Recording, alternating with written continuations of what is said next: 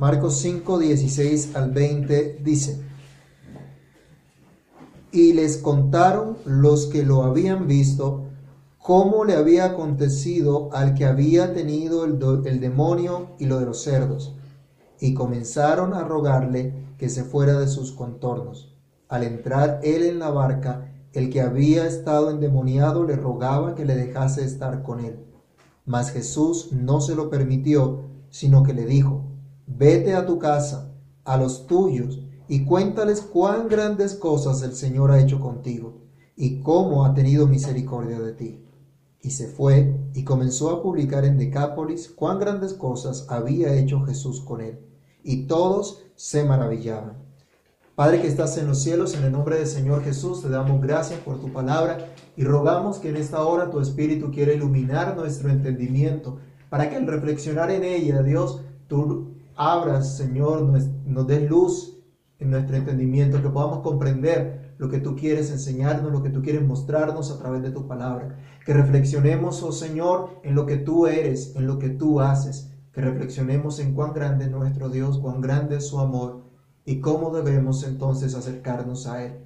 Padre Santo, pedimos que hagas tu obra en nosotros y que al acercarnos a esta palabra, tu Espíritu, Señor, quiera abrir nuestros corazones darnos oídos y corazón para entender y que tu nombre sea enaltecido en medio nuestro. En Cristo Jesús te lo pedimos y te damos gracias. Amén. Pueden tomar asiento, hermanos, y vamos a reflexionar en la última parte de este pasaje que hemos venido estudiando, que hemos titulado Jesucristo, Dios Todopoderoso. Hoy ya la tercera parte a manera de conclusión.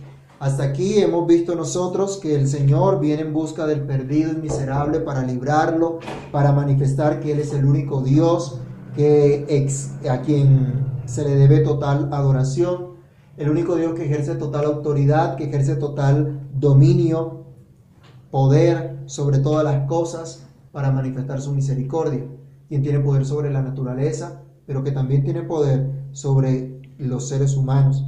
Jesús ha demostrado que Él no es un hombre cualquiera, pues ya habían atravesado la barca los discípulos con Él y se vio que Él tenía autoridad aún sobre los, sobre los vientos, sobre el mar. Él le dijo al viento y al mar, enmudece, cállate, quédate eh, tranquilo.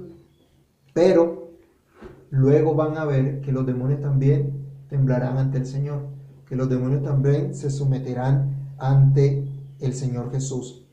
¿Qué relación o qué reacción entonces produce esta realidad en las personas? ¿Acaba Jesús de libertar a un endemoniado? ¿Qué actitud asumió la población que vio esto? ¿Y qué actitud asume hoy el pueblo evangélico ante ese testimonio?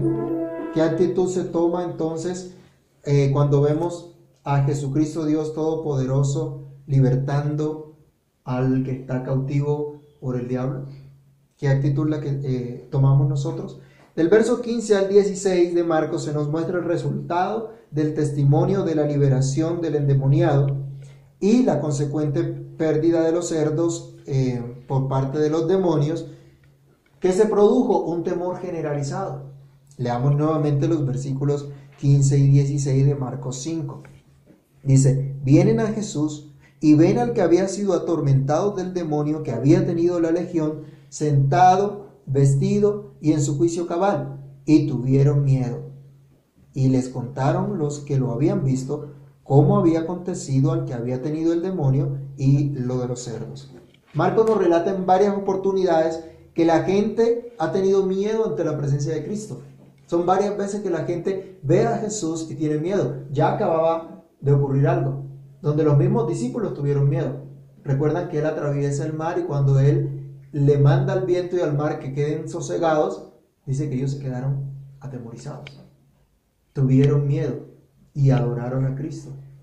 Ahora vemos acá también, la gente tiene miedo, pero no adora a Cristo. Qué contraste, ¿no?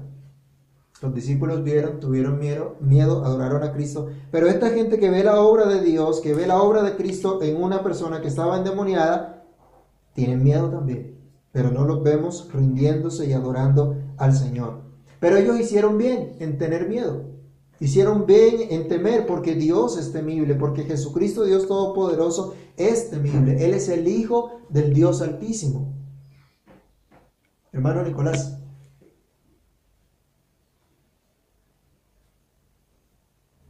Jesucristo es el Hijo del Dios Altísimo y es temible. Y ante su presencia debemos temer. Este pueblo tuvo miedo.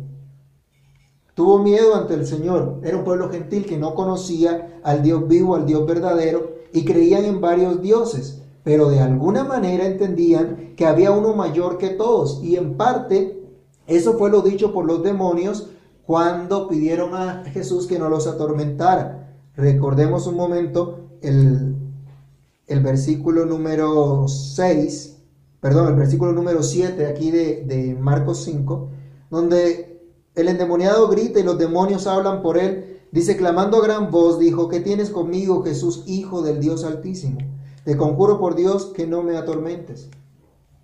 Los espíritus inmundos estaban a tono con el pensamiento de la gente de alrededor, que había uno que era más poderoso que todos los dioses que la gente tenía, o en los cuales ellos aparentemente creían.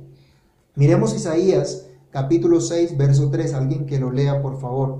Isaías capítulo 6, versículo número 3. Jesús, siendo Dios mismo, se revela como el alto y sublime, como aquel que es diferente de todo y de todos. Isaías lo expresa de esta manera. ¿Qué dice Isaías 6.3? Al otro daba voces, diciendo, Santo, Santo, Santo, Jehová de los ejércitos, toda la tierra está llena de su gloria. Tres veces santo, el Dios tres veces santo, el que habla Isaías. Es decir, Dios está totalmente apartado y separado de todo y de todos. Está por encima de todo y de todos. Y dice que su gloria llena toda la tierra. Cuando Isaías vio esa gloria de Dios, tuvo miedo. Él dijo, ay de mí, que siendo un pecador, que siendo un hombre de labios inmundos, que habita en pueblo de labios inmundos, han visto mis ojos al rey. Tuvo miedo, que iba a morir por haber estado ante la presencia del Santo Dios. Esto nos recuerda también la experiencia que tiene el pueblo de Israel cuando Dios viene a ellos al Sinaí. Vayamos a Éxodo capítulo 20, versículos 18 al 20. Éxodo 20 del 18 al 20 nos muestra, cuando Dios le va a dar la ley al pueblo, se les revela, se les manifiesta en el esplendor de su gloria y el pueblo tiene mucho miedo. Éxodo 20 del 18 al 20 nos dice, todo el pueblo observaba el estruendo y los relámpagos y el sonido de la bocina y el monte que humeaba, y viéndolo el pueblo temblaron y se pusieron de lejos. Y dijeron a Moisés, habla tú con nosotros y nosotros oiremos, pero no hable Dios con nosotros para que no muramos. Y Moisés respondió al pueblo, no temáis, porque para probaros vino Dios y para que su temor esté delante de vosotros, para que no pequéis. ¿Cuál es el objeto del temor de Dios entonces? Allí lo dice, para que no pequéis, para no pecar porque Dios es santo, porque Dios es puro, porque Dios es diferente de todo y de todos. Dios es temible y se hace bien en temer a Dios. Los demonios temblaron también y esta gente que vio lo que ocurrió tuvo miedo.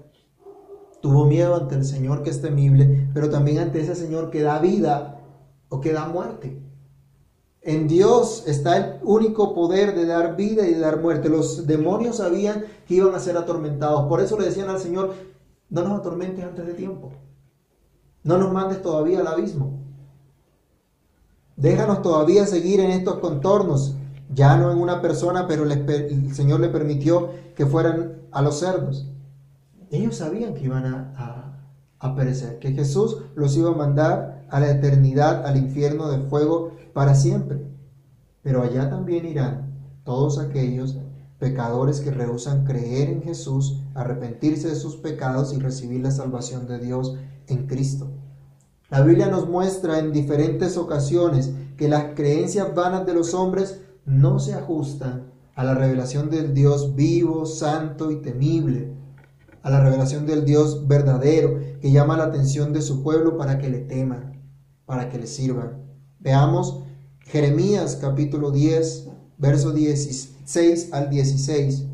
Jeremías 10 del 16 al 16, el profeta Jeremías da un ejemplo de esto.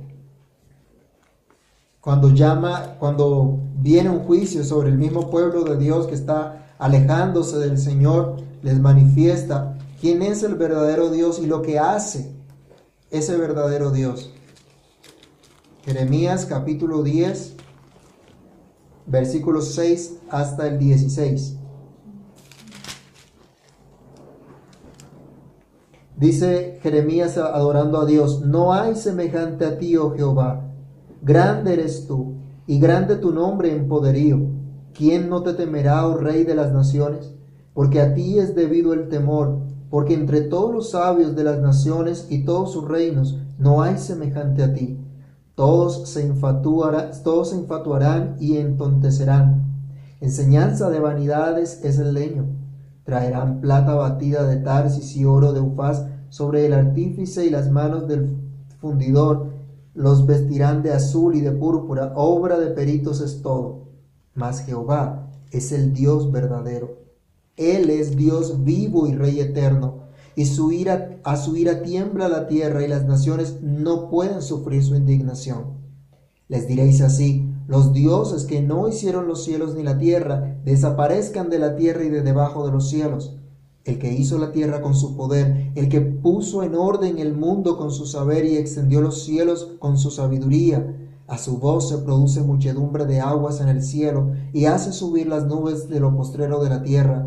Hace los relámpagos con la lluvia y saca el viento de sus depósitos. Todo hombre se embrutece y le falta ciencia se avergüenza de su ídolo todo fundidor porque mentirosa es su obra de fundición y no hay espíritu en ella. Vanidad son, obra vana, el tiempo de su al tiempo de su castigo perecerán. No es así la porción de Jacob, porque él es el hacedor de todo, e Israel es la vara de su heredad, Jehová de los ejércitos es su nombre. Ellos estaban ante Jesús, que es Dios, el Dios del que habla Jeremías. El apóstol Juan también, al ver la consumación de la obra de Cristo, tiene una revelación de Dios y se manifiesta entonces también que este Dios es el que tiene poder de dar vida y de dar muerte. Es este Dios todopoderoso a quien todo el mundo debe temer.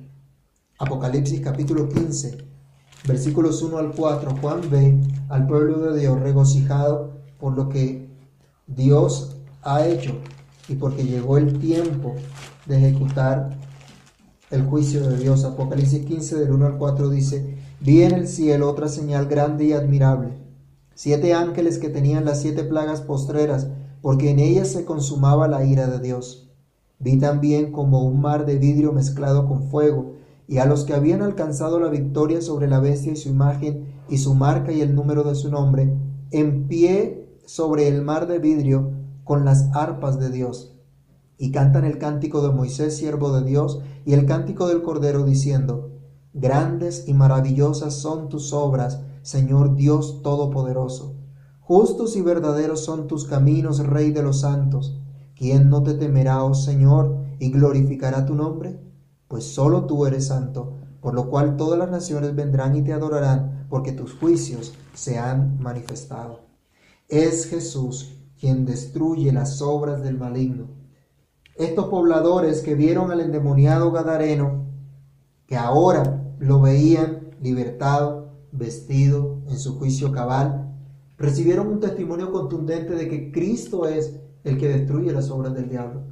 No podían negar ese testimonio. Este hombre lo habían conocido por mucho tiempo que estaba destruido por el diablo. Nadie lo podía controlar nadie lo podía dominar, es el testimonio que vimos en las escrituras. Las cadenas, los candados que le ponían no servía para nada, ni como tampoco servía la indiferencia que ellos tuvieron para con este hombre. porque la única ayuda que ellos le ofrecieron fue amarrarlo con cadenas y con candados. Los pobladores de esta región sabían que había un lugar de muerte y desolación en el que moraba ese hombre y que su vida había sido destruida por las fuerzas del mal. Pero ahora ven que esas fuerzas fueron vencidas, que este hombre fue libertado y sabían que solo uno pudo haber hecho esto, que solo una persona, solo un hombre fue capaz de hacer esto.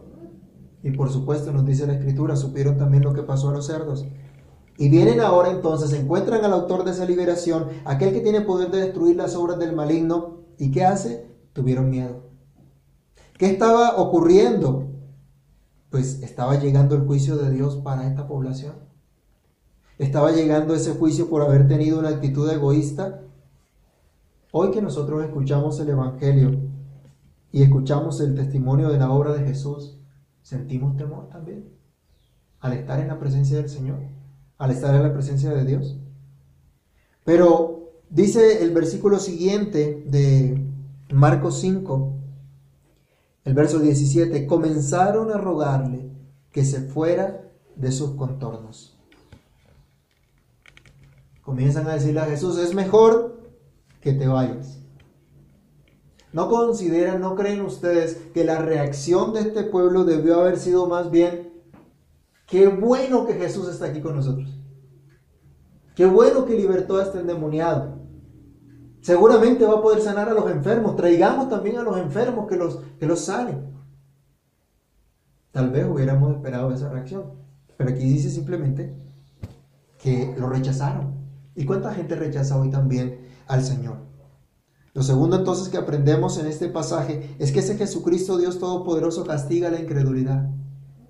El rechazo de Jesús también es un castigo de Dios y Dios va a castigar esa incredulidad. A esto se enfrentaba esta población ya que el arrepentimiento y la fe era la respuesta esperada ante la obra de Jesús y no la incredulidad.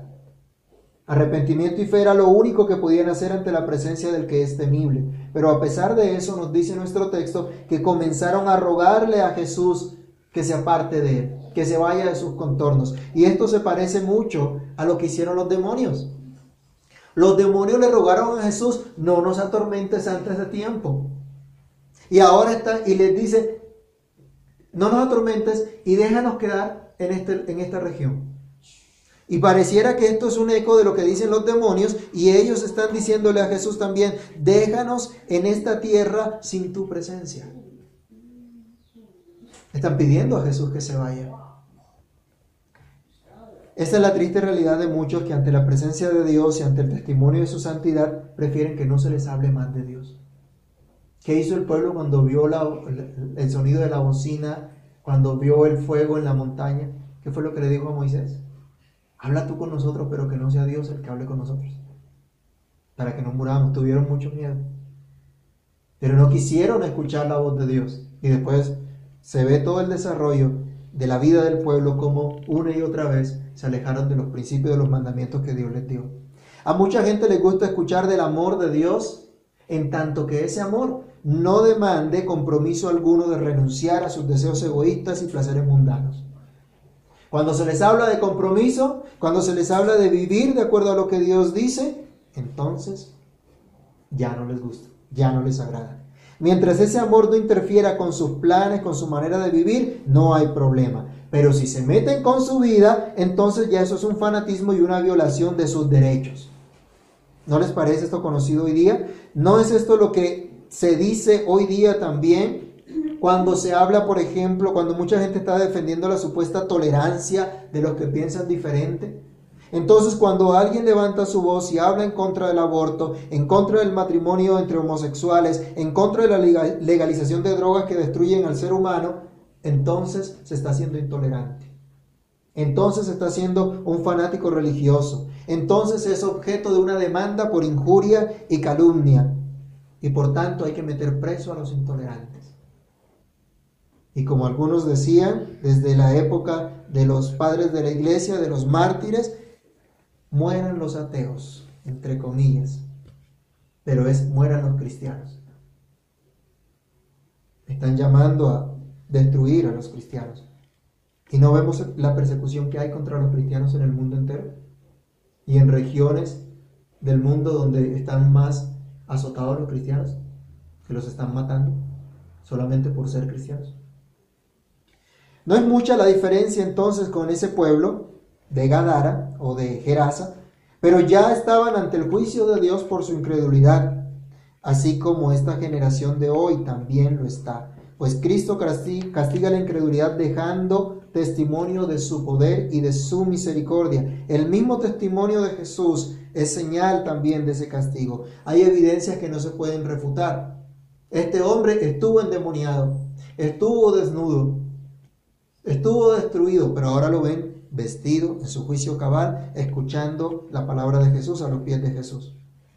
Jesús se iría de esta región. Jesús accedería a la petición de este pueblo, así como le permitió también a los demonios ir a los cerdos.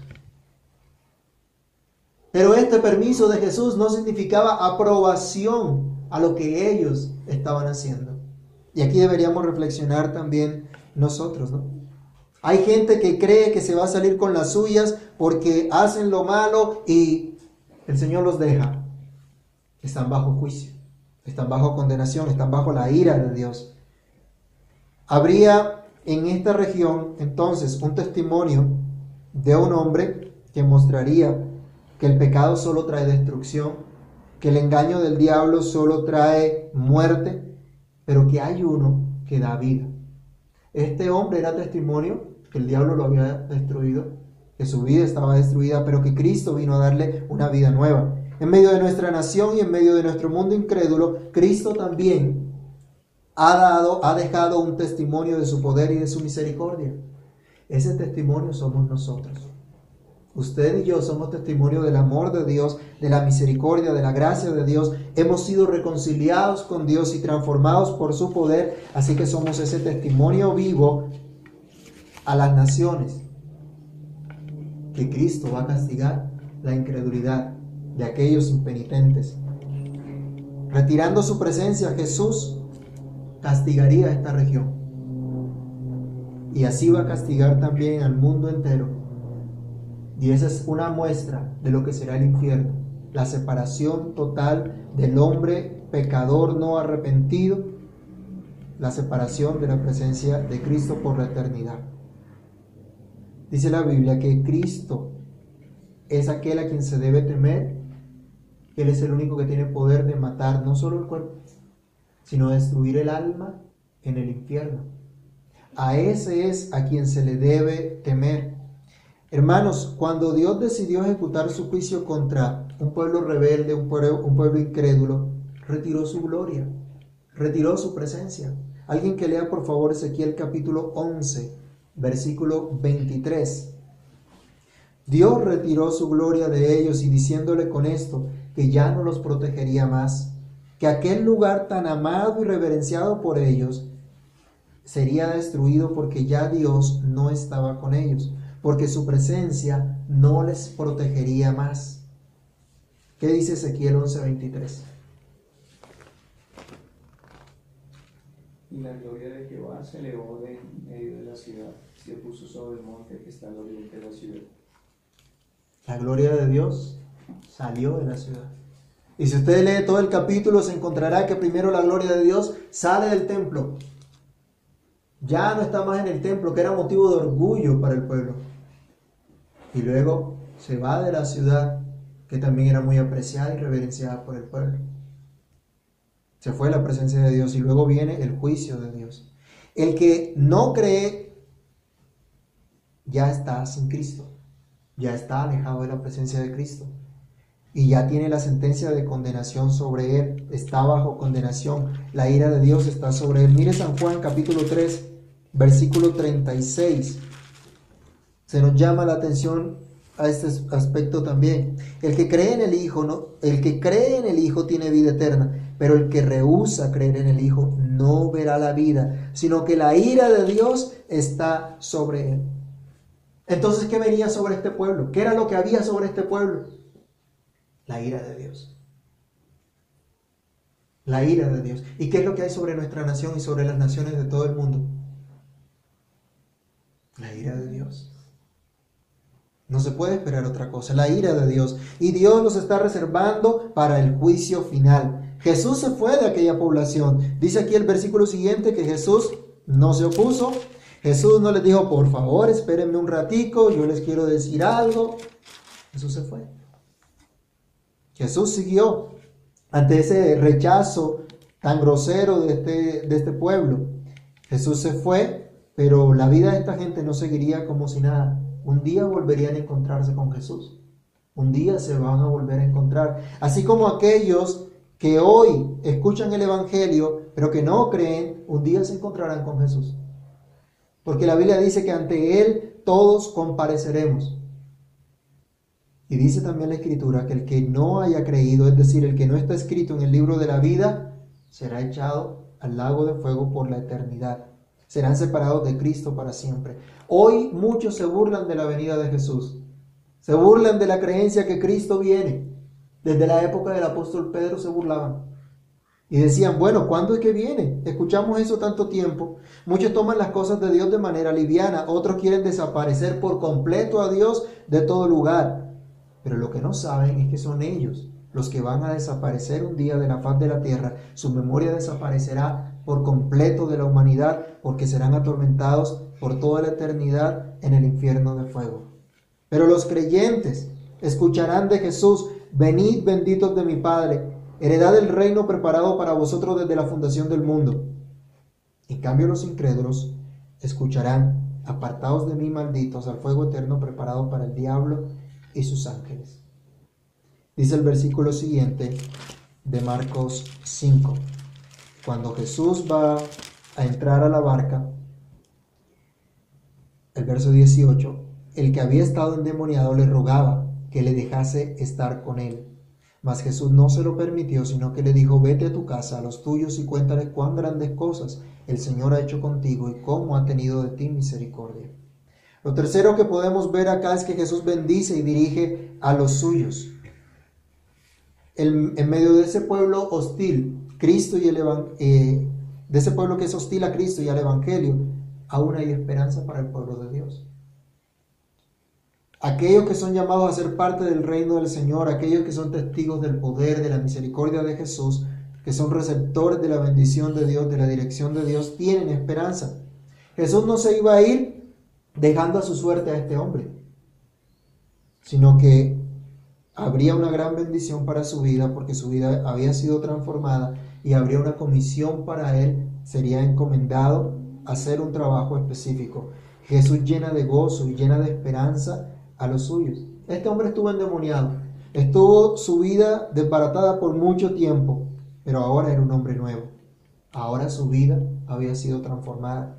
Había señales en su cuerpo de su antigua condición, pero había una restauración en su espíritu y en su mente. Ya estaba en su juicio cabal. Ya no sería más maltratado como antes por sí mismo. Ya no andaría más desnudo, sino que ahora estaba vestido. Ya no tendría más gritos aterradores. Ahora tendría que proclamar la buena nueva. Ahora con toda su fuerza, con toda su mente, se enfocaría en el objeto de su fe. ¿Se acuerdan el mandamiento del Señor en Deuteronomio 6:5? Dios nos manda que le amemos con todas nuestras fuerzas, con toda nuestra mente, con todo nuestro corazón. El resultado entonces de la salvación de Dios mostraría el profundo amor de Dios hacia aquel que estaba esclavo. Y en consecuencia, el resultado de ese amor es que este hombre estaba lleno de esperanza, estaba lleno de gozo por lo que Dios había hecho en su vida. Esto fue lo que demostró este hombre en su intento y en su ruego de ir con Jesús, tal como leíamos en el verso 18. Saber que todos los pecados nos han sido perdonados, que somos nueva criatura, que no somos más esclavos del diablo ni del pecado, realmente llena nuestro corazón de gozo y de esperanza. ¿O qué es lo que nos llena de gozo entonces? Si no es el Evangelio, nada nos puede llenar. Si no es el Evangelio el motivo de nuestro gozo, entonces no somos creyentes, no somos cristianos. ¿Es tu deseo ferviente servir a Cristo y estar donde quiera que Él vaya? ¿Comprendes la grandeza de lo que Cristo ha hecho por ti? Si esto es así, entonces eres llevado a comprender que la bendición de Dios reposa sobre tu vida. y que Cristo te da una misión que cumplir. En el verso 19 Jesús dice que no le permitió, que le rehusó llevarlo consigo, no por castigo, no por desaprobación, sino porque tenía una misión que cumplir. Aquí también debemos reflejar acerca de nuestros planes y propósitos de servir a Dios. Muchas veces Dios en su misericordia, en su amor y de acuerdo a su propósito glorioso nos dice no. No también es una respuesta. ¿Alguna vez ha orado por alguna situación y ha visto enfáticamente que la respuesta de Dios es no? Y cuando Dios dice que no, ¿qué hacemos nosotros? ¿Hacemos pataleta? Nos decepcionamos y decimos, ¿por qué a mí? Cuando Dios dice no a los suyos, no necesariamente es una desaprobación o un rechazo que cause tristeza, sino dirección para nuestras vidas, para movernos en su voluntad que es agradable y que es perfecta. Pablo oró tres veces a Dios que quitara un aguijón de su carne. ¿Cuál fue la respuesta de Dios? Le dijo que no. Dijo, no te lo voy a quitar. Bástate mi gracia porque mi poder se perfecciona en tu debilidad. Dios también dice que no. Y qué bueno que Dios nos dice que no. Imagínense donde Dios nos dijera que sí a todo. A todo lo que pedimos. Imagínense que a estos niños chiquitos nosotros le dijéramos que sí a todo lo que se les ocurre. A todo lo que quieren. ¿A dónde los llevaríamos? A la destrucción. Jesús tenía un propósito con este hombre. Y no era precisamente que lo siguiera como uno de sus apóstoles yendo a sus viajes en otros lugares, sino que lo dejó allí en ese lugar. Primera de Juan capítulo 5, versículo 15, nos enseña que Dios atiende a nuestras oraciones. Que si sabemos que Dios nos oye, tenemos la petición que, Dios nos, que le hemos hecho. Dios nos oye, Dios escucha nuestra oración. Pero Dios también responde diciendo que no. Muchas veces también nos dice el Señor que no, porque Él sabe perfectamente lo que nos conviene para que cumplamos el propósito de glorificarle y de gozar de Él para siempre. A este hombre le dijo que no, porque tenía una misión que cumplir. ¿Cuál era esa, esa misión? Le dice, vete a tu casa, a los tuyos, y cuéntales cuán grandes cosas ha hecho, con, ha hecho el Señor ha hecho contigo y cómo ha tenido misericordia de ti. Esta es la misión de todo creyente es el deber de extender el Evangelio, testificar en nuestra familia, con nuestros conocidos, con lo que estén a nuestro alrededor, cuán grandes cosas ha hecho Cristo con nosotros, como Dios ha tenido misericordia de nosotros. ¿Te ha dicho el Señor que no a algunas peticiones o propósitos que consideras apropiados? ¿Estás cumpliendo la misión que te dio el Señor en tu propia casa? Porque cuando escuchamos de misión, eso se nos ocurre todos para mí tú. no, no necesariamente. Dice, vete a los tuyos, a tu casa, y Cristo capacita a los suyos para cumplir esa misión. El resultado de un corazón agradecido por la bendición del Señor, por la dirección del Señor, es andar en su voluntad, tal como aconteció con este hombre, dice el versículo 20. Y el hombre se fue y comenzó a publicar en Decápolis cuán grandes cosas había hecho Jesús con él y todos se maravillaban. Aunque este hombre que había sido morada de demonios, ahora era morada del Espíritu de Dios. Jesús lo libertó no para que volviera a estar endemoniado, sino para que ahora en él habitara el Espíritu Santo de Dios. Y por ese Espíritu de Dios sería dirigido, sería guiado, sería enseñado respecto a la voluntad de Cristo podía testificar cuán grandes cosas había hecho Cristo por él, a su familia, su barrio, localidad y en toda la región. Dice que esa región era conformada por 10 ciudades, 10 municipios o ciudades, regiones. Y allá fue. Arrancó como Dios le dijo. Y por todo lugar extendió entonces lo que Dios había hecho con él y la gente se maravillaba. Una persona que tiene el Espíritu de Dios en su vida que ha visto lo que es el pecado, que ha visto las consecuencias del pecado, pero que ha recibido la gracia de Dios y por eso ahora ya no es esclavo del pecado y tiene el Espíritu de Dios en su vida, no necesita más que ese testimonio para dar a conocer a otros cuán grandes cosas ha hecho Cristo. Esto es, hermanos, no se necesitan seminarios intensivos ni cursos de teología o entrenamiento especial en misiones para cumplir su misión. Hermanos, no necesitamos 10 años de vida cristiana o 3 años de seminario o un curso completo de entrenamiento en misiones para decir al mundo que somos pecadores redimidos por la gracia de Dios. Un seminario no le va a enseñar eso.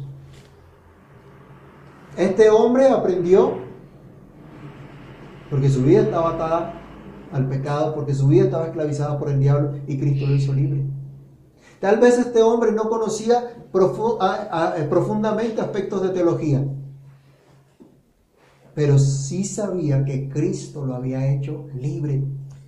Eso es lo que necesitamos para proclamar el Evangelio experimentar el poder de Dios en nuestras vidas, que Dios haya transformado nuestras vidas, que Dios nos haya perdonado nuestros pecados, para que podamos testificarle a otros eso también. Ahora, si usted quiere prepararse, qué bueno es que estudiemos. No estoy diciendo que entonces aborrezcamos los seminarios y no vayamos a ningún seminario y no estudiemos. Hay que estudiar. Pero eso no es requisito indispensable para que cumplamos la misión de testificar a otros acerca de Cristo. Ya podemos testificar de Cristo, pero ¿estamos cumpliendo nuestra misión? ¿Fuimos capacitados por Cristo? ¿Ha hecho Cristo algo en nuestra vida? Nuestro maravilloso Salvador es Jesucristo, Dios Todopoderoso. Es Dios temible, que castiga la incredulidad, pero que bendice y dirige a los suyos.